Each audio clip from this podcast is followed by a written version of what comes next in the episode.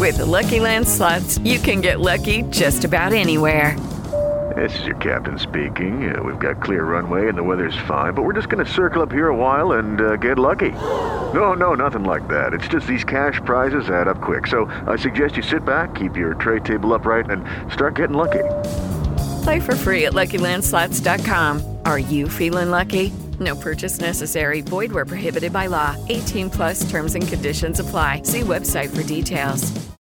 Mary redeemed a $50,000 cash prize playing Chumba Casino this year. I was only playing for fun, so winning this was a dream come true. Chumba Casino is America's number one social casino experience. It's serious fun. With over 80 casino style games to choose from, you too could win life changing amounts of cash. Be like Mary. Log on to chumbacasino.com and give them a whirl. That's chumbacasino.com. No purchase necessary, void or prohibited by law. 18 plus. Terms and conditions apply. See website for details. The voice in the preceding commercial was not the actual voice of a winner. Welcome to another edition of Around the Coin, the premier podcast for all things banking, payments, and fintech. Here are your hosts, Mike Townsend, Brian Roemmele, and Faisal Khan. Hey everyone, welcome back for another episode of Around the Coin. We're excited to have the three amigos here Brian Faisal and myself, Mike. Uh, we have an exciting lineup today. We're going to do less topics and more in depth. We have a first interesting topic, but before we dive in, Brian Faisal, how's you, how you been? How's the past week? How's life? I've been doing wonderfully, Mike. Good morning, uh, Mike and Faisal. Uh, it's been a interesting week in the United States. We'll dive into that. How you been? Good morning. Uh, doing, doing good. Faisal, you've been planning a few trips. I know pre-show we discussed your travels all over the world. Indiana right. Jones of payments is on the move. well, let's hope it works out. So we'll we'll we'll, we'll apprise you of it as as we go along. Nice. Uh, Faisal will surprise us where he winds up. I'll tell you that. Mm. Mongolia, huh? no doubt. Ulaanbaatar. uh, well, I'm checking in from Santa Monica. Brian, you're out in wine country. No, I'm actually in uh, Rancho Mirage this weekend. Oh, Rancho Mirage. So, okay, the desert. Yes, the desert. Nice. Well, one one topic we had today, which was which was interesting, is uh, the hacking that went on. So somebody's been busy uh, breaking into Experian and Trump Towers. Particularly with the Trump Towers, the the hack on Donald Trump comes at a pretty timely point with his campaign. Uh, I'm not sure that it affects his campaign much, but it is interesting to witness. Uh, they didn't give numbers, I don't believe, on the number of people compromised with the Trump breach, but they did say Experian was 15 million people. And if you, I mean, take a step back and just think about is this going to slow down? Like, are, where are we in this cycle of of cybersecurity? It's well, well, it's pretty crazy. The Trump thing has been happening since May 2014. That's what they sort of you know promised, uh, pointed out rather. Uh, so no one, I, I wouldn't say it's it's just maybe coincidental that's happening at the same time while he's running for the presidential bid. Uh, but it is something that is concerning. They, they really haven't given the numbers. I, I don't even think they've done the the damage assessment yet, and I think that's something that they're now doing, and they will probably have to come out with that number sometime uh, maybe a couple of weeks down the road. Maybe more damage control than anything else. Yeah, I think it's hmm. more just the optics of having a, a, political candidate and his name attached with a business that's being hacked. Um, I don't think it means anything else more, uh, you know, pervasive than that. You know, it's basically just another flagpole in the ground of where all of us stand. Our personal information, as far as I'm concerned, is public. If, if you have anything that's in a digital form, assume that it's being read by almost anybody. It's very similar to what my grandma used to say when I was a kid, and she said, you know, operate your life as if it would be on the front page of the newspaper the very next morning. Unfortunately, that's starting to become the reality for most everybody, and I think your private information is going public in all different dimensions, stuff that you would probably prefer not to share. Well, forget about I private think, information, Brian. This is this is financial information, right? One would expect well, that to be yeah, uh, that's a private. that's about down. as private as it gets to some people, right? Because uh, your entire wealth is being uh, tied up until some of this. So I think what we're really seeing is this there's an illusion of security And um, it's not a failure of uh, technology. It's not a failure of people as much. It's a failure of re- realizing that there is no 100% perfect level of security. I'll give you an example. If we really wanted a secure home, we would have no windows right? If we live in a home with windows, then its easiest link of security breach is going to be glass, which I can kind of knock with my fist if I wanted to. So that's the same analogy when we're looking at security in the regular world uh, of, of, technology. If you want, if you want any sense of convenience, you're you're going to have some sense of compromise, um, and this is that example. And unfortunately, it's um, it's going to get much much worse before it gets better. What countries do you think are responsible for something like this? Well, you know, it's it's unfair. it's unfair to get to, to say South a Africa. country is it's unfair to say a country is responsible because that's a compromise of many people. I would say that there are two maybe three well-known geographic locations where a lot of hacks come from. And that may be correlated to the desire level of the individuals and also the technical uh, capability of the individuals involved. You have people that are somewhat more advanced in some of these countries, and they might have a, a political leaning to want so to do these hacks. we have to remind our users that Brian and Mike are in America. They have to be very careful as to what they say. But I may, yes, I'm not there, so I'll say. Thank you. So China, Russia, and what else? Uh, you're part of the world sometimes. Uh, you know, you have some brilliant people in India and Pakistan. So um, there is. that, that's big news know. to me, my friend. well, you know, definitely not you doing this, uh, mm. but you know, I, I, it doesn't really matter because a hack really can come down to an individual, and we found that in the ones that have been made public. So, you know, again, it comes down to on a financial level, is the security of the payment systems involved, and I think this is an important thing, uh, and it's very timely as America shifts to the Euro, MasterCard, Visa, EMV standard. Uh, or no, let's call it the compromised EMV standard because in some ways it's already compromised. Um, so yeah, it, it's it's a it's a desire to understand how deeply is the payment system secured. You know, I think that's really well, if you what recall, you know, we had, happen. We had the J.P. Morgan Chase hack that uh, was earlier this year, uh, or was it last year? I'm not sure, but that happened. I think it was early this year. Uh, we had that dating site hack that was the data made public. We had the Google hack where the emails went out. We had this Trump hack. We had a very new hack very recently of T-Mobile, where 15 million customers uh, lost their data, which is just basically personal details. Details. It is not to the best of my understanding, financial details, but personal data, the data the kind as you know customer support representative might see, has been uh, now sure. basically in the open. Where are we going with all this thing? I mean, it, are we going to see a brand new? Uh, first of all, will we see any regulations uh, concerning this thing? And second question is, uh, you know, where are we going to, where are we going with all this thing? I mean, all these hacks are now becoming public. Uh, you know, what are companies going to do about it? Needless to say, they are going to hire and try to lock it down. But you know, well, Faisal, the the largest hack. Uh, well, let me say this: the most important hack that ever took place was, was that, of the United the, States government. Wasn't it the yeah. Adobe? Well, no, that was the largest, but the most important one, the important one was from a philosophical level, is the United States government was hacked, and the private details of anybody employed by the government uh, became oh, yeah. uh, compromised. This is probably the milestone uh, in history, because you know, in in any other uh, epoch, that would be equivalent to taking state secrets and an act of war. Uh, today, we don't know what that really means, and maybe behind the scenes there are things going on that we don't know about. But the fingerprints and all the personal data uh, of government workers, and this includes political figures, are now in the hands of potentially an enemy. Uh, that is a very compromising scenario. And I think uh, th- this plays to what you said about the question what does it mean? It means politically, we're going to see after this new election uh, a great will and desire to lock down information and to make people much more responsible uh, for these hacks. And I think we're going to see rounds of regulation that a lot of people are calling for, but maybe wish ultimately after it comes should, shouldn't happen.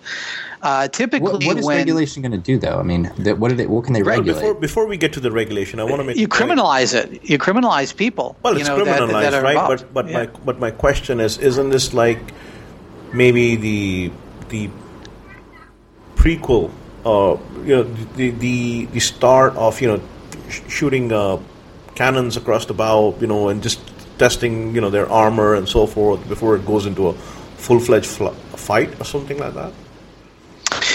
Yeah, in, in a sense, it is that way. I mean, we may be living through an epoch where cyber warfare, if you want to use an old term, is already taking place, and it it, it, it, certainly is affecting economies and economics.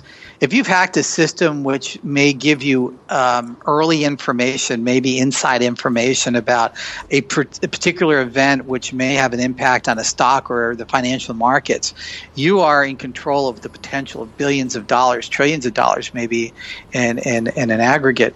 So this sort of financial war might be taking place right before our eyes. It might explain some of the machinations of the market over the last couple of years. Uh, the political war may already be out there. If, uh, if certain groups within government know certain things about other groups within government, maybe that will uh, cause some pressure. And if world gr- individuals know other things about other world individuals, that might be going on. This might Yeah. It- it- transcend it- it company, really- countries and companies. It's a, that's a good point. I mean, there's really two schools of thought, right? One is that we're inev- inevitably headed down this road of unavoidable uh, circumstance, right? Where you know, uh, where there's there's going to be like singularity, and there's going to be um, just a world where everything is compromised and and all data is at risk. Um, or you can look at it from when Kodak first published, first created their first camera there was a lot of outrage where people were fearful that people were just going to be taking pictures on the streets. No one was used to this, and and you know families were afraid that someone would just come up to their family and take a picture of them. Like the whole experience is new, and you know obviously that died away, and that's not an issue anymore. And I think this, Yeah. this is either going to be one of those like it's one unavoidable trend that we go down for a long, long time, or we just k- kind of get over it, like bank security. You know, where we just have better banks. And Well, you know, the the, the whole the whole uh, fundamental aspect of banking is really security and trust. In fact, for for a very long time, these were called trust companies, and that wasn't an accident. It was a way of uh, of trying to reinforce. If you look at what a bank used to look like in early uh, Americana, it was Grecian style columns, uh, this big safe, and your money was safe because there's a very real potential that your entire wealth could be stolen out of that bank and you're gone. I mean, in, in the old days, there was no FDIC. Somebody robbed the bank, your money was gone. Then you would knock on the door of the bank saying all the money's gone. Uh, similar types of things may start taking place, uh, not from a financial standpoint, not yet anyway, uh, but you know, from your private data, you know, certain things, maybe your pictures might be gone. Maybe if all of our pictures or videos and important information is, is, is online and it's erased one day, what kind of impact will that have? It could be a really big impact for some people who've, who've decidedly trusted the cloud and uh, trusted Yeah. the cloud maybe with important financial information, maybe important other forms Yeah. of information, because this is But I the mean, corollary it- to that. It does. Ha- you have to think that we're going to make systems more secure. I mean, this isn't the you know technology just hasn't been invented. It's been around for a while. So, I, I guess now we're at a tipping point of more data than ever before is in the cloud. So there's more incentive to to go in and hack it. But uh, it feels The like an ongoing battle that will. Mike, the average person has a five uh, character password, most easily guessable, right? And so one has to ask, why do they do that?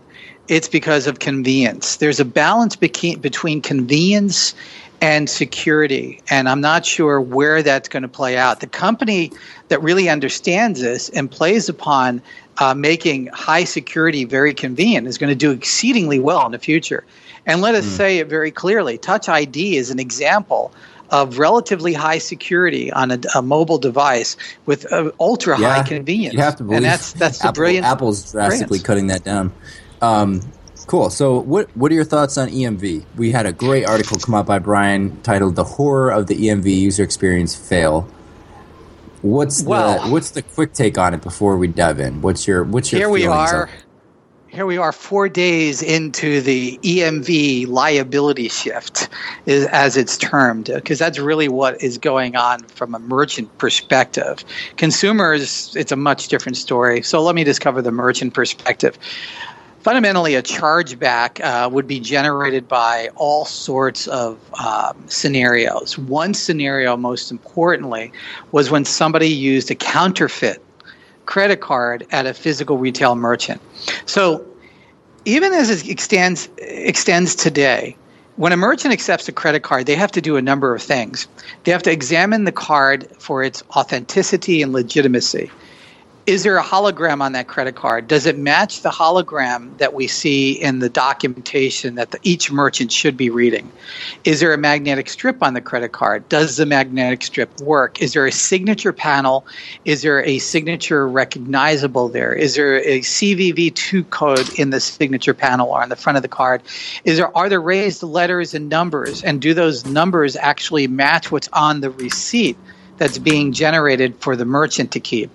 You know, there's a lot of different things that start going on. Okay, those are the early earliest forms of verifying if a card was counterfeit, and even then, it was possible to create a, uh, what was a white plastic counterfeit, which is not branded and logoized, just a white card with user data on the mag strip, now into a much more you know multicolor, feature-rich card that looks like the authentic one. All right, so if I was a merchant and I accepted that card, prior to October 1st and I swiped it through my machine, Visa and MasterCard generally would make me whole from any losses I would have because I seem to have accepted a legitimate card that was counterfeit. After October 1st, if you accept a card that has a chip on it and you do not insert that into the chip reader, and it turns out that card is counterfeit, you're liable for 100% of your own losses. That is it. That is the only thing that EMV means today for a merchant. There's no PIN required. It just means that if I have a card that has a chip on it and I swipe it instead of inserting it or dipping it into the EMV chip reader, I now take full liability over the counterfeit card. Take a step back. How many counterfeit cards are there really used in the United States at typical merchants? Far, far few numbers. I mean, we're talking about one eighth of 1%. Where are they mostly used? In automated operations like uh, fuel dealers uh, at uh, fuel pumps. And th- those are generally white card fraud. That is a just a white card somebody got off of eBay by the hundred, got a, a, magnetic strip encoding machine, took a card number off the internet, encoded it onto a card, and filled up their truck or probably old Hyundai uh, with this card. And um, after about one or two tries, that card is probably going to get deactivated and won't be used again. That's what we're stopping with EMV today, United States. That's called chip and signature. And so, how does chip and signature work in the United States as opposed to chip and pin? And I'll contrast. Uh, to, today, or prior to October 1st, when you did a transaction as a consumer, either you handed the card over to the operator or the cashier, they swiped it and handed it back to you. Uh, if it was a customer facing device, you swiped the card and you're done. You didn't think about it. You swiped it, you put it away in your pocket or your purse or wallet. After October 1st, with a merchant so equipped, you uh, hand over the EMV card. That card must be inserted in the machine for a undeterministic period of time. That time can be based on network traffic, based on implementation, based on user experience uh, design, anywhere from five seconds to 49 seconds. So there, gone in America using an EMV is the convenience of swiping and forgetting. Now it's insert and remember, because you have to now remember your card is there. Now, why do I point that out?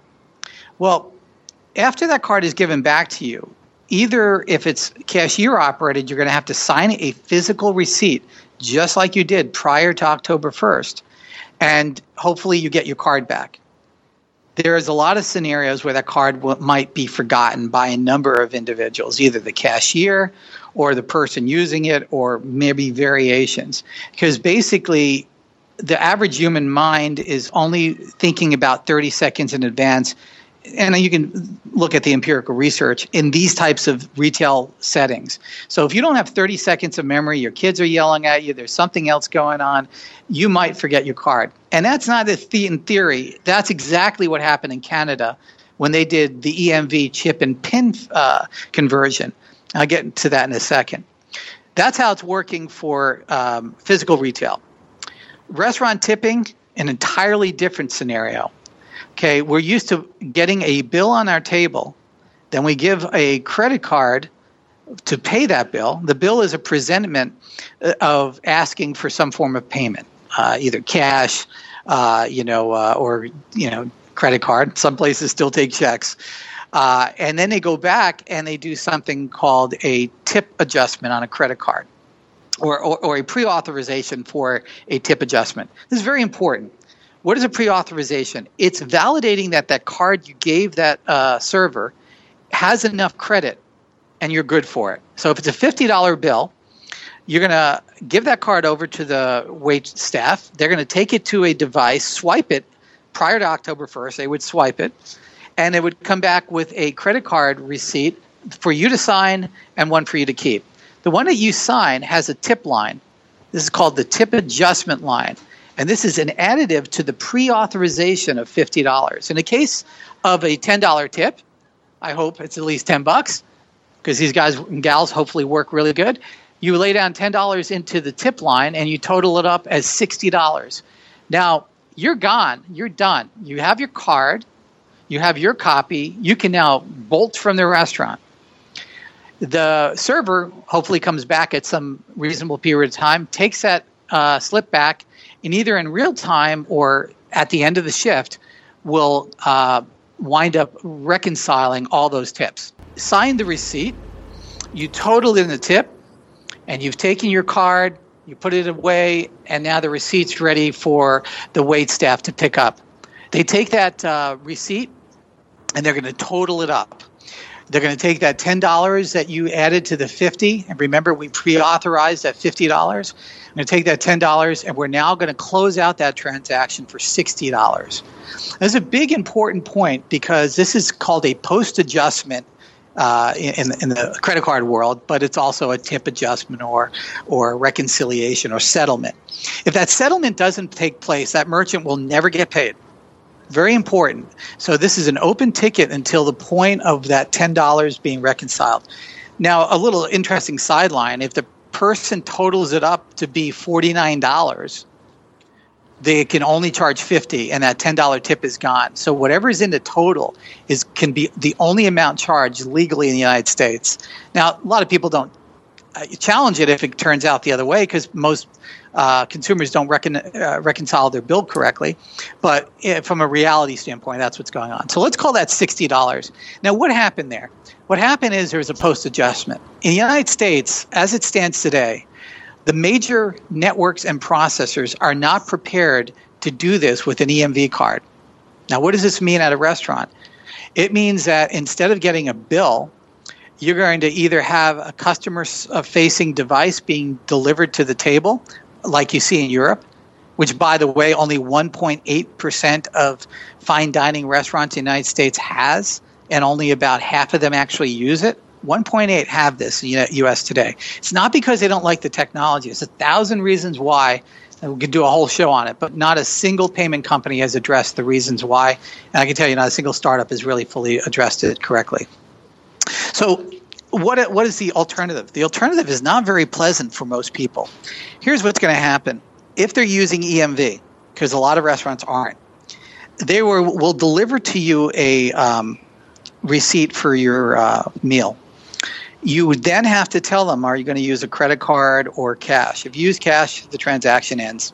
If you're using a credit card, they're going to come back and they're going to ask you uh, to total up the tip right there. And literally, they're going to have to stand there because what's going to happen is they can only put one amount in the credit card machine and that's it. They cannot do a pre authorization and a post close. So they can't take the $50, pre authorize it on the card, come back, see that you gave them a $10 tip, and then do $60. Today, they have to see what the tip is first and then run the transaction. So if you're a skinflint and you leave a dollar tip, as a credit for your credit card, you're going to say, okay, here's my transaction for $61. Go run it. And this is a horror, a horror for restaurant owners. It's one of the horrors of the EMV user experience fail.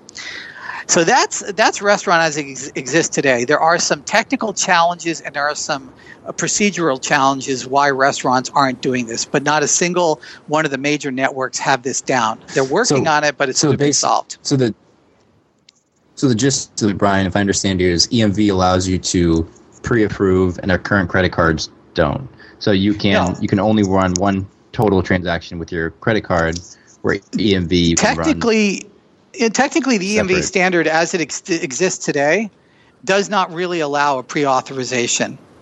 Uh, you And can do it matters You- because you can because you want to run tips and total exactly. separate. Well, you have to because otherwise it's somewhat embarrassing for the person to let the wait staff know what they're going to run while they're standing there. So that means the wait staff individual is going to know while you're still a patron at the restaurant what your tipping amount is. Whereas most people feel a little bit more, I don't know, it's a psychological thing. Secure. Uh, and restaurant, Yeah. yeah, It's also it's also a very American thing. You have to say you know say that as well. Uh, this is 100% American. Europeans don't even know what I'm talking about uh, because they're used to the, uh, doing this a different way. And some people don't even tip in other cultures. So let's look at the other problem in the U- EMV user experience fail. Now, if I'm in uh, Target or Walmart and I have a customer facing device, first off, as a as an average person with average eyesight, and in, in America that means I wear reading glasses. The average person in America wears reading glasses. This is uh, the aging of the United States. So now I have to take a card. I have a one in four chance of guessing what direction that card needs to be orientated. And then I have to find a slot on this new credit card machine, which is not immediately obvious because it's usually black on black without any other uh, notification. And I have to yeah, I mean, this. people learn that though. No, th- You they, they may. You can't say But the hardest part about credit card is there's more to, to it. it, right? and more to it, Mike. There's a couple of steps involved. So let's look at the gyrations and we'll compare and contrast. First, we have to orient that card. Now, imagine orientation with a group of senior citizens in front of you at Target during the Christmas holiday. And that happens quite frequently. They got to first determine what is a chip. And on a gold card and a gold chip, it's not really obvious to somebody with average eyesight to make that determination. It's a low contrast scenario. Then they have to orientate that into the uh, device. Now, in America, we're used to swiping and forgetting. If they insert that card and remove it very quickly, guess what happens? Transaction has to be rerun in most POS systems because they just now failed the EMV uh, requirement of that card being in the machine until it's allowed to be rejected or, or resu- resubmitted to the individual. So, what does that mean? It means that there is no apparent notice because there is no notification on these devices that say, please let me hold your card now. There's nothing that says that. So, you insert it, you remove it. The poor cashier now has to say, and I've observed this in Canada, and I've certainly observed it in the U.S. over the last four days. I've been doing studies. Uh, one of the biggest. I'm even doing it out here in the desert. I'm, I'm watching really flustered and frustrated cashiers saying, "Please, sir, just let the card stay in there for a little longer." And I, I watched one cashier. So This guy was in his mid is this- 40s. Is this really a? Is this really a problem? Like, are other people across Yeah. the world, Faisal? Do you, Faisal, do you see? Here's why. Hold, hold. Let me tell you why it's a problem. using We have a bastardized version of EMV.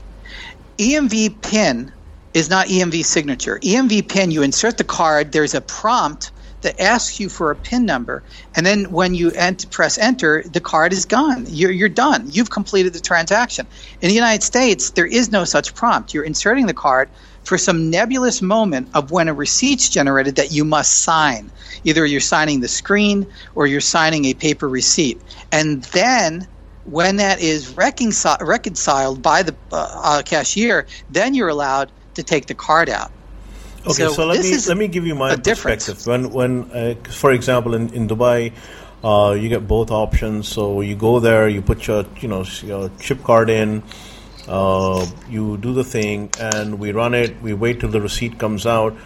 If you pull your card before the uh, transaction is authorized or was authorized, or you were getting the return data, uh, the transaction is automatically cancelled because the, after the return data has been received, it sends a signal back. Everything is good. The card may be removed. If the card is removed before that, that authorization is cancelled. I've had that happen to me. But you know, we we don't even think twice. We just go there.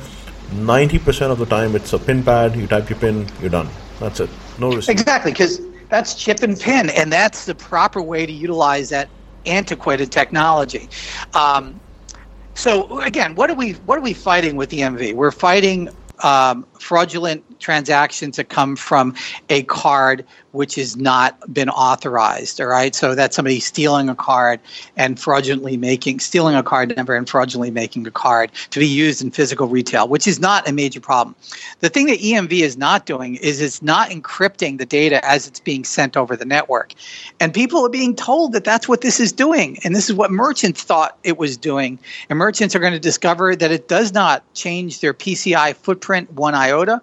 It does not secure the transaction that much better, and it eliminates a problem that 99.99% merchants didn't have, and it increases levels of complexity when you want to make the checkout experience less complex. We are we are the one percent on listening here and talking. We're the one percent that adopt technology and understand technology very quickly. I submit that the rest of the world is not really the one percent, and the and and the average American is going to look at this and say, "What the heck?" That not only do I guess that, go outside and ask any cashier that has experienced EMV cards at their register with a customer facing device, how incredibly insane it's become. Uh, the lines are growing longer. The average transaction that I've observed, this is not a guess, at Target is now gone into 71 seconds when somebody is using an EMV card. Will that flatten out over time? Perhaps to a certain level. But some of it is a user experience fail because the notifications to the individual when they submit the card and when they can remove the card is not abundantly clear in a high uh, distracting environment with a great deal of noise and contrast. Uh, you know, so you're sitting there and you're standing there and you're saying, okay, when is this transaction complete? I don't know. And the cashier doesn't necessarily know because it is predicated upon the speed of the network and all other factors. And about two years ago, I walked around a number of payment startups and I said, guys, this is coming. You have a chance to do something with EMV that was never done before. Let's accept the fact that EMV is here because the card associations have made that choice. It's a deterministic uh, fate. What can we do as a tech community to make the user experience much better? You know what I, I got? I think, I think I got goose egg. I got zero. Well, you want to know what companies like Square do? They, they make a, a, a, device even harder to figure out how to use as a customer. But There's Brian, no apparent information on it. it's Brian, insane. It, it might just be a next step, you know, slowly uh, acclimatizing the Americans towards two-factor authentication, because even right now, 50% of the fraud does happen in the U.S. credit card fraud, right? I think it was much, but not this that. kind of fraud. No, but not it, this kind of fraud. Okay, it's coming but, from but, but being it's, stolen online. But, but exactly. So eventually, for example, many people don't know if you have to use your debit card online in the US, it's very easy. Just go use it. In Europe, sure. if, if, you have to use your debit card online, it's not that easy. You need a PIN pad. You need to pair exactly. it up. You need to get the number. You need to get the authorization. So two-factor authentication. This is why even if you had my debit card number and tried to use it online, it wouldn't work because it's tied to the PIN pad. This uh, is this is think, why I call. I think it's a you, precursor you a for that, right? So maybe say, say, listen, Americans, you want to reduce fraud We've got to change your habit slowly. Let's get the EMV thing going. Then we're gonna then we're gonna introduce you to two-factor authentication, and then we're gonna bring you to the PIN pad. Brilliant, brilliant. I I, I absolutely agree. But you know, it's equivalent to putting three deadbolt locks on your front door and having a big sliding door open with a screen, not even a screen on it, and people walking in because it, it, it you know what we've accomplished by moving to EMV is just created a, a, a, more disturbed retail environment and a more disturbed user experience for payments. You know, I happen to believe, and I I'm certain will come about, and Apple and NFC and Apple Pay and Android Pay are one of these precursors. I, I don't think America should have ever moved to EMV anyway. We should have we should have leapfrogged it when we go out to uh, you know, speaking of Mongolia, you go out to Mongolia in some of these new regions that are new towns that are building up. They don't even have a single landline uh, being installed in any of the homes. They bypassed the physical hardware and they went to a virtual uh, phone system utilizing cellular. In America, we should have bypassed the antiquated and unusable EMV standard, higher degree of user interface uh, where consumers can actually feel that there's something positive that's being gained by all the security. It should not have had an additional pain point. So I think it's old thinking. I think it's uh, Me Too thinking, unfortunately. And my heartbreak is uh, payment startups didn't rise to the occasion. They just got in line. Instead of being innovators, they said, yeah, here's my chip card reader too. And, and, and all they do is regurgitate the reasons why there's EMV and don't really discuss what could be done to make it a much more pervasive interface. So that's my frustration. And I, why am I so frustrated? Because I see it through the lens of the merchant. I see it through the lens as a consumer, and I also see it through the lens as a, as a, a technologist and a payments uh, uh, person. As a merchant, it is slowing their lines down tremendously. It is frustrating customers. I already saw a customer walk out the door because he couldn't do the transaction. It refused to read a swipe of his magnetic strip, and the EMV uh, system was not working he walked out. The merchant lost a sale, and it wasn't a large merchant. Well, he fast said, Please, food, sir. fast cars, fast women, and fast payments. Right? Yeah, this is Americana, right? But you know, the thing is, we're also technology analysts. We sit here and we analyze technology. Ain't there a better way? I mean, do we really need to be sitting there and entering PIN numbers? Uh, four-digit PIN numbers, which are easily hackable, to make a modern transaction in the United States? Is this is how good we are? I think it's it's insane. And by the way, if you go go back to payment startups, they're not even set up to accept PIN. They don't even have the idea. So there's a lot of stuff that needs to be innovated around. Apple is one of those things. That's why I applaud Apple because they sort of had the vision of seeing this coming down the road and say, okay, average person, you can use your credit card or you could just hold it, hover, and walk out. It's actually faster than a swipe and it's dramatically faster than the EMV card. But notice I'm not saying Apple is saving the day. There has to be a much bigger involvement here. And again, it's a startup opportunity of the decade for a startup that gets this and figures out how to do it with Brian, I'm little not, pain. I'm not sure if you're pro EMV or against it, but you certainly didn't seem happy with it. I, I am I am pro and against at the same time. I'm just not happy when we take steps backwards in the user experience. Well, sometimes And you I- have, sometimes you have to slip, my friend, before we get up, right? I know. We'll, we'll see this True. holiday. We'll, we'll, we'll regroup. We'll regroup after this holiday season. Yeah, But I see- think before that, we're going to hear the horror stories. Provided You know, there's and I no wrote about hack. this two years provided ago. there's no hack or something like that. Yeah, right. Yeah. So Okay, next topic. a, a, gr- a great topic we have. Uh, Faisal, why don't you kick this one off? So you know Ben Milne, who's the founder of Dwolla, he's uh, known to speak his mind, uh, and I think Brian and I we follow him quite, uh, you know, in a very fanatical manner, if you will. Uh, he recently published an article. He published a couple of articles, but this one was pretty uh, on his blog. Uh, it's benmilne.com, and the article is, uh, you know, uh, it's basically about all the blockchain. You know, there's been a lot of noise and a lot of talk in the industry about how the blockchain is going to be used and how uh, banks are now you know going to be incorporating it or looking at it etc etc so he he's published an article. It's called building a universal ledger to blockchain or not to blockchain. Um, and it's a really uh, great way because he says you know in the in the actual blockchain uh, the for, used for the purpose of you know recording historical transaction is a database with default view all permissions. A blockchain is not possible always in the writable in desired time frame because of the network traffic etc etc and he makes a case why we need a different kind of a blockchain which he calls the Dwolla ledger and why that is the one which is really uh, i guess optimized for banking it doesn't have a view permission uh, view all by default it's only viewed for the person it's meant for. It is real time. It is it, it is uh, something that basically he's breaking down the, the the traditional blockchain argument and saying you know that argument really won't hold in the banking world. Brian, your views? I agree. And, and by the way, I think Ben is just become very prolific lately. I, I, have always enjoyed his views. I, I think just the last few months, especially last uh, month or so, he's become incredibly powerful in stuff he's writing. Um, I agree. You know, I, I, think we're still in early days in all this, and it's it's really good to see different different points of view, uh, different elements that are coming into play.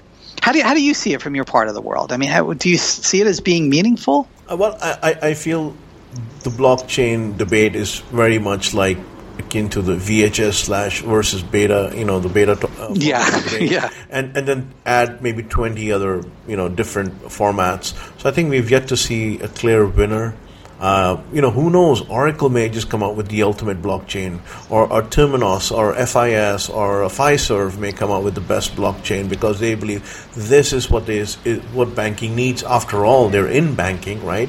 So Temenos exactly. is, is, not a name many people know, but like for example, Jack Henry. Jack Henry may just come out with the ultimate blockchain ledger for the banks and the protocol. So um, I feel it's too early, but I but I also feel that blindly following the blockchain itself as we have it today is perhaps not the right method, but it certainly provides a platform, a starting place to think about how you know such technology could be used. May necess- not necessarily be the same blockchain that we have in existence today, but certainly gives you you know uh, some food for thought and say, okay, how can we how can I modify this to serve my needs?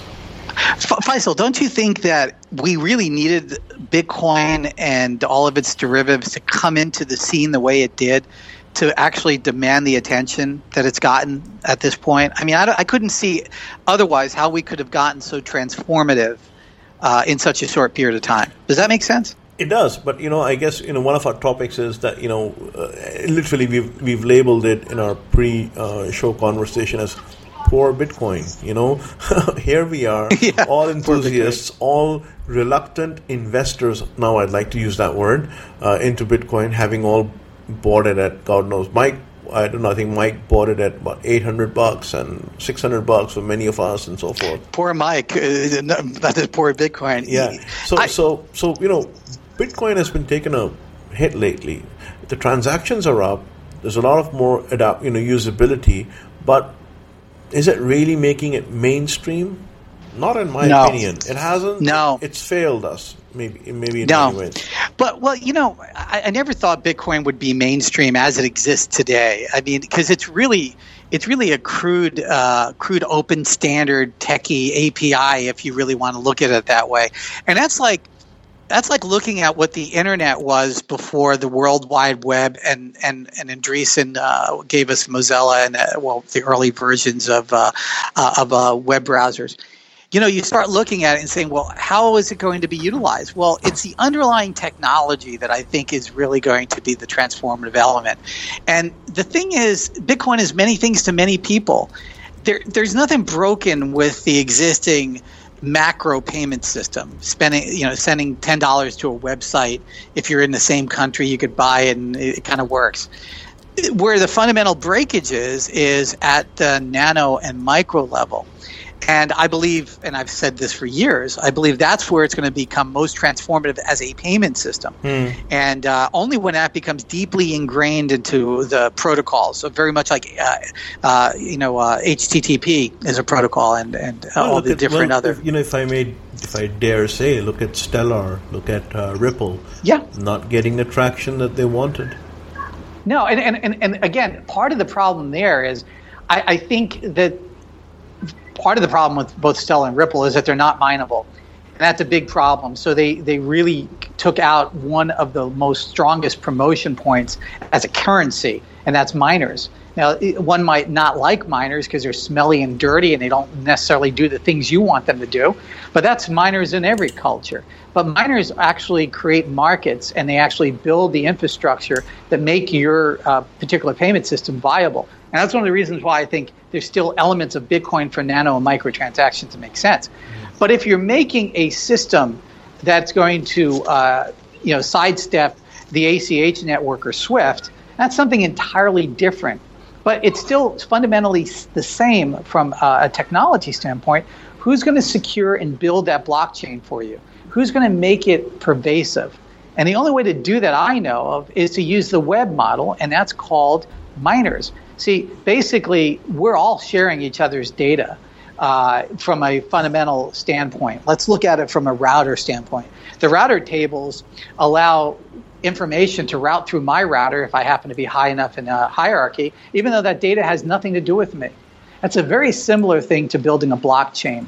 And we're already experiencing that. I mean, how many hops is. I, re, I was watching uh, uh, a, a, trace on a hop of an email I was sending from a private server. And it took 75 hops. And it was unfortunate because of the way it was routed.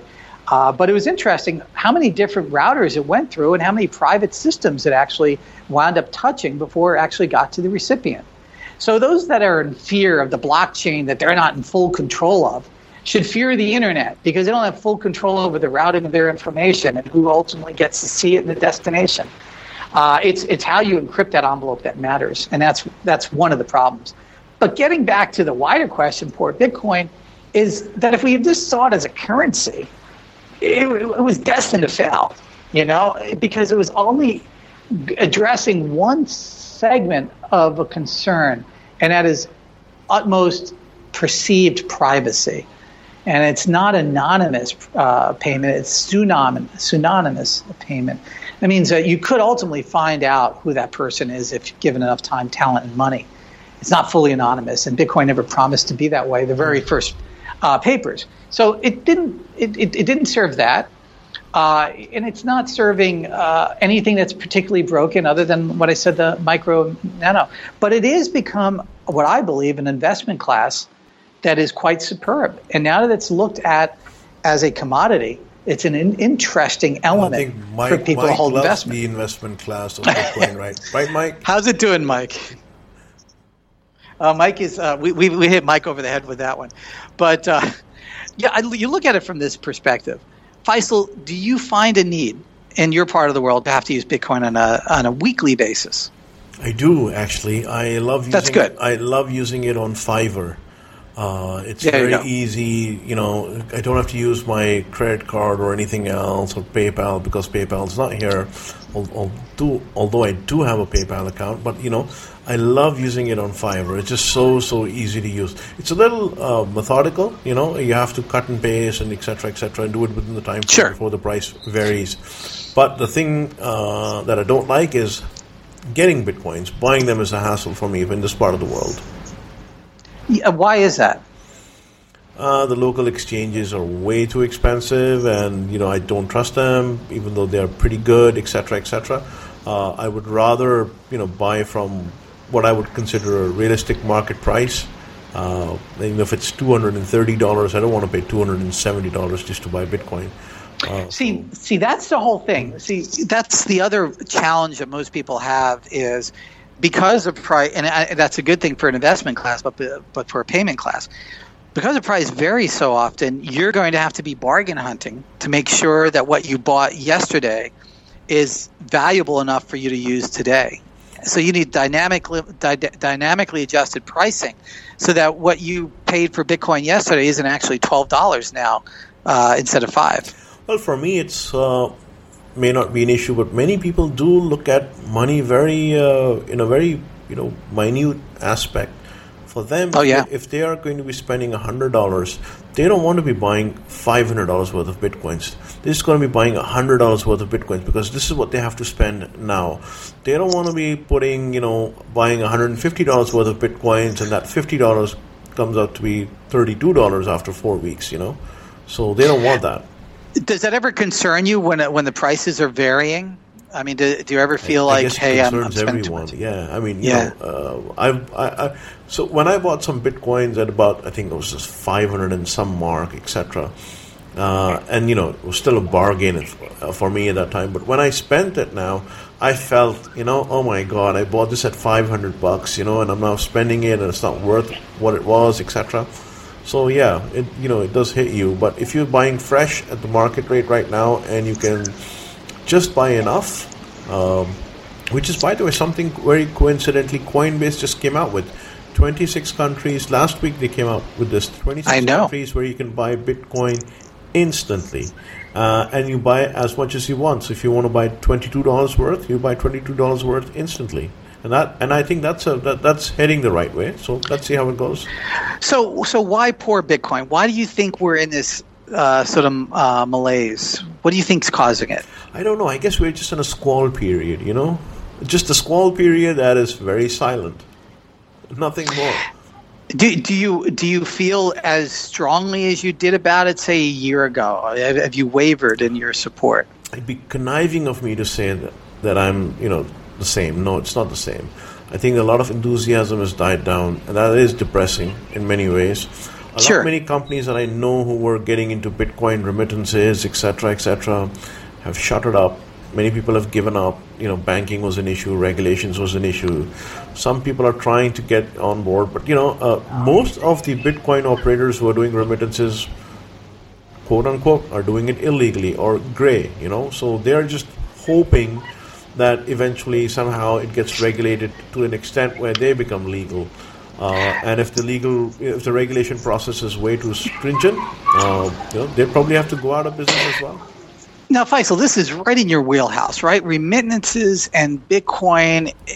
Why haven't we seen that knock it out of the park type of company? I mean, is it just too soon? Are we got to wait half a decade, two years, a year? Is it not I think, coming? I, I, think it's early. I think it's early, and I and I, I don't know. You know, I, I've written so much on this thing.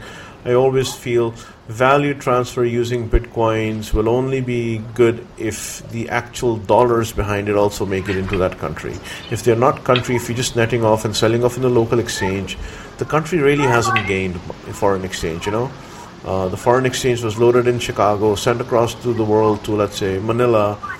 You've cashed out your bitcoins in Manila. So that's just like doing a local transaction, right? That's like taking a check and cashing it locally. The foreign exchange sure. hasn't really entered, you know, Philippines, and that's what's missing. Now, Mike, uh, you've been talking pre-show that you're looking at all possibilities of what the uh, marketplace boarding process is like, and how that might hopefully relate to the market as a whole, but how maybe it might relate to, you know, marketplace in the healthcare uh, area. Yeah, it's interesting. I, I, uh, this was actually an inspiration from Andrew Warner. I went on the show, the podcast Mixergy. I forgot to tell you guys this before. Uh, Brian, are you familiar with Mixergy? Yes. F- Faisal, have you heard of it? Never. So it's it's pretty amazing. He basically this guy Andrew he interviews uh, thousands of entrepreneurs, um, M I X E R G Y, and he brings on you know the the best people in technology to talk about how they grew their business, if they failed, how they failed, what they learned. Um, I I obsessed about listening to. That. I would listen to two a day. Uh, wow. When I was you know when I first started, maybe four years ago, I was just everywhere I went. I would just have it. You know, if I'm cooking, if I'm driving, whatever I'm doing. I just would listen to these interviews, and it really gave me a, an awesome sense of how people think about growing their businesses. And uh, Andrew contacted me to, to come on the show and talk about Home Hero and FlowTab and Zing, and it was it was an honor. It was really awesome. And one of the things we talked about in the show was this study that we had conducted internally at Home Hero about the onboarding process of marketplaces and services. So we went through you know, as I sit here, I'm an Uber driver, Lyft, Postmates, TaskRabbit, Handy, just about everything. Went through the onboarding process of all these companies, and we took a ton of notes and learned a ton. Uh, but we never really collected the information and shared it with the world. So, in the conversation with Andrew, I was inspired to do that.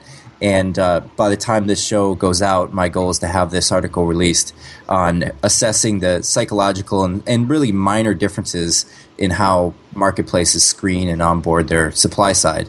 Um, you know, now there's over a million people in this country who have participated in these marketplaces and services, wow. and it's already gone as far as reducing our our waste as a country in measurable ways internationally as well, um, improving GDP, and I think most importantly, building bonds with people in local communities. So it's really important to think about how we screen our supply side. If you if there can be a, a an aggregated source of supply you know, there's a couple of companies trying to do that where you can essentially go on there, sign up for a common application, and then automatically be enrolled in Uber or Lyft or TaskRabbit or Postmates. You know, all these guys. Uh, essentially, the skill level between each of them um, is fairly minimum. But then some of the more spe- specialized marketplaces like us at Home Hero with Home Care um, require our own screening process. So it was interesting to go through really in depth and learn about uh, the experiences. So I'll have that out soon. Um, but wanted to bring so, that up. Are there any takeaways? I mean, what what what is it mm. that you see as a barrier sure. in these experiences? So there's little things that that hint at larger things. I would say, in, in probably a not so nice way of explaining it. But one of the things I learned in, for instance, um, uh, uh, the onboarding process of Postmates is when you come in, they they want you to not be on your phone, and they view that as an important uh, separation or in performance. Uh, Lyft does this as well. So if you come in, Lyft will pick you up. They have a mentor program. They're they're fairly unique in how they do it. They'll pick you up on the spot with a driver that's a mentor that gets paid higher dollar per hour, and he'll drive you around, explain how Lyft works, and if you're on your phone, it's a checkbox on their assessment that says he's not engaged with the experience. So they almost quantify people as different personality traits, if you will, and they look at indications that would that would reflect how they perform on the job. So if someone's texting while they're going through the application process, that's a pretty good sign they'll probably be on their phone talking or texting while they're interesting. Uh, and there's little things like that. How, how has it impacted your boarding process at Home Hero? So we pay attention to that, you know, that example, that very similar thing. So when people come in and they're on their phone, um, that's one of our grading assessments that we use. If they, uh, you know, one when you you should you should know this one, Brian. When you have children and you're assessing a home care or a, a child provider, um, you know, city sitter, urban sitter, uh, these companies essentially have to go through this process of, of screening thousands of applicants. Well, one of the things they use is when they meet people in person, and you could do this with your, you know, if you have little kids and you're interviewing a, a babysitter, as soon as they come in the room with the child for the first time, who do they engage with first? you know, say her name is Susie. If she comes into the into the room and she immediately engages with the child, she you know she goes over, she introduces herself, she talks to him, maybe she sits on the floor with him, whatever. Versus if she's completely engaged in the sale of the of the you know of you as the parent. Uh, if she doesn't pay attention to the kid, it's probably a good indication of like, does she actually care about the kid or not? You know, and, and you can see like this is important. I got to tell you that you know a lot of adults feel there's barriers. They don't want to engage with kids because there's something creepy about it, especially if they don't have kids. They feel that, or they feel that it's disrespectful. They should engage with the uh, adults. But uh, I could tell you, uh, one of the things I find fascinating at hotels, especially family hotels, and even Four Seasons, which happens to be the best family hotel uh, in existence, as far as I'm concerned, is that the staff are trained to engage with the children first and to know their name and to have all sorts of things set up. They have their bathrobe set up in the in the bedroom. They have slippers. They have milk and cookies. They have little toys. These are things that are sound like they're really microscopic, but they're absolutely memory making for the child and for the family. So you make a good point, and you know. I've always wondered the distraction level of somebody in a part-time working environment. How does that? Do, do you ask questions prior? I mean, how do you meter that? Uh, so so say it again. So you measure the so the, the distraction, distraction, level. I mean, yeah, all right. So you have somebody who's going to be a caregiver and they're always on their phone and stuff like that. That's obviously a distraction level that they're they're not able to handle, right? Do you measure other things like other jobs that they're doing, uh, other commitments? How how does that work out? So you can look at things like um, response time, quality of work is an indicator of that. Um, you can use uh, language and communication styles. There's also a, an increasingly popular study into the personality test, sort of the Myers Briggs, um, you sure. know, API, if you will. And I think that's that's probably the, the largest undiscovered or underutilized aspect to um, to these onboarding processes is understanding the personality types that go into who these people are. It's really the major component to the output of performance. Like if you're extremely genuine and slow moving and and and and you know passionate about what you do versus if you're the the quick moving, you know, there's just different personality types for different uh, so you're you're actively using Meyer Briggs in screening, or is it you're just kind of looking at it as a reflection? We do, we do. I, I can't say we use it to the full extent, or uh, have really unleashed full potential. But we use it in our, our screening process in person. So Um, could you could you really reach powerful. out? What is the is there an ideal Myers Briggs for somebody in the marketplace world? I mean, or specifically for your sector? Have you have you been uh, able to get that quantified? for us we're much different than than anything else you know even i think the difference between cleaning you know handy um, our head of growth joe nigro he he was for a few years at handy he sold his company into handy and then they went out and beat homejoy and became the largest on-demand cleaning service Sure. in the world so they understand this but they still don't really utilize personality types and, and assessments i think even the difference between a cleaner and a home care provider is so strong It's true. you know, a cleaner wants Yeah. to go in. Their objective is like they're they're in and out. They want to go in and, and get as much work done as possible. They're not you know really talkative people. They're not really um, I would call it empathetic people. They're you know hardworking kind of you know that's the mindset. And I think it's a different mindset than one who will sit with someone for three hours right and just be with them. Um, so those are things you can kind of screen for, and and it's a, a huge factor in the in the outcome. That's awesome. So, Um, so you really want somebody in Home Hero that's empathetical and just caring and, and, and nurturing of the individuals they're working with, and that obviously Yeah. is going to really factor in on the whole experience for everybody involved. I mean. Does that take more time to find empathy within people? I mean, to me, it just sounds it is harder. Uh, it's a harder job uh, than just to find somebody who can drive a car really well and take directions, for example. I'm not sure it's a I'm not sure it's a timing issue. More, it's really attention to the detail of uh, behavioral psychology. You know, did I lose you? Uh, yeah, I'm here. I'm sorry, I just kind of got Um, knocked off. Uh, yeah, no worries. Uh, I, I think it's less about the timing and more about the attention detail. I think we're still in such early stages of these companies of being able to really fine tune the screening process.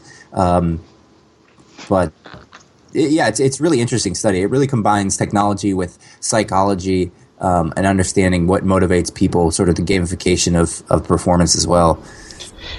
Now, you gave a speech. Uh, you gave a speech in Washington D.C. Can we talk about that today? Because I, I think it's very interesting. Yes. I'll, I'll mention that briefly and then we'll wrap up. So, the speech this past week was a presentation to the largest senior facility conference in the world. So, these guys are bankers, they're developers, they're entrepreneurs, but all in the senior facility development. It's called NIC, Nick. And uh, me, along with a few other keynote speakers, presented uh, information. My topic was on how marketplaces and how technology is changing home care. So, really, the idea was to take take home care and, and position it as one piece in a larger, more economic, uh, larger economic shift. So, you know, I put up a bunch of logos of other marketplace companies. There's over 40 marketplace companies in over uh, 10 major markets in the U.S., and that number is going to grow incredibly fast as this really consumer behavior shifts. There's really a, a psychology change from buy first to rent or exchange first. And you can start to see that now between Uber and Lyft have raised $10 billion. Every category in Craigslist, if you go on Craigslist, is being replaced by a billion dollar marketplace or service. And I think home care is going to be no exception. So just talking about that shift was. Uh, was the uh, was the intention of the speech? Was it well received? I mean, this is really new information, even for people in technology. I mean, your bullet points are pretty powerful. Uh, how did they receive it? Yeah, I wouldn't call them technology folks by any means. These guys, uh, I think, received it well. I think there was a lot of interest and and perplexity. Uh, there wasn't much fear. It doesn't necessarily impact them negatively in any way, regardless of how it unfolds. Um, but there's a lot of. It's almost like you're caught with your pants down in a way. They just they didn't quite. They admitted that this was going to be a huge thing, but they just admitted that they didn't know much about it. Um, it's almost like you know if you didn't know what the internet was and then someone showed you a computer and you're like oh yeah i kind of use that because they were all familiar with lyft and uber but they haven't really thought about the more larger um, economic implications of the of the technology Interesting. I think we're So- going to be hearing a lot more about platforms and marketplaces. Uh, yeah no doubt. Well, gentlemen, yeah i love it It's been a pleasure to have you over here. and we will wrap it up and we'll put this out very soon and we'll speak again uh, next week and we have a guest speaker next week. We have uh, peter Roscher from moneygram who we'll, we'll be interviewing next week. Very excited very yeah, excited. Absolutely. i think a lot of people are going to love to hear what uh, they have to say. Exactly. So take care. Have a good weekend. We'll speak to you later. Thank thanks you. guys. Bye-bye. Bye. With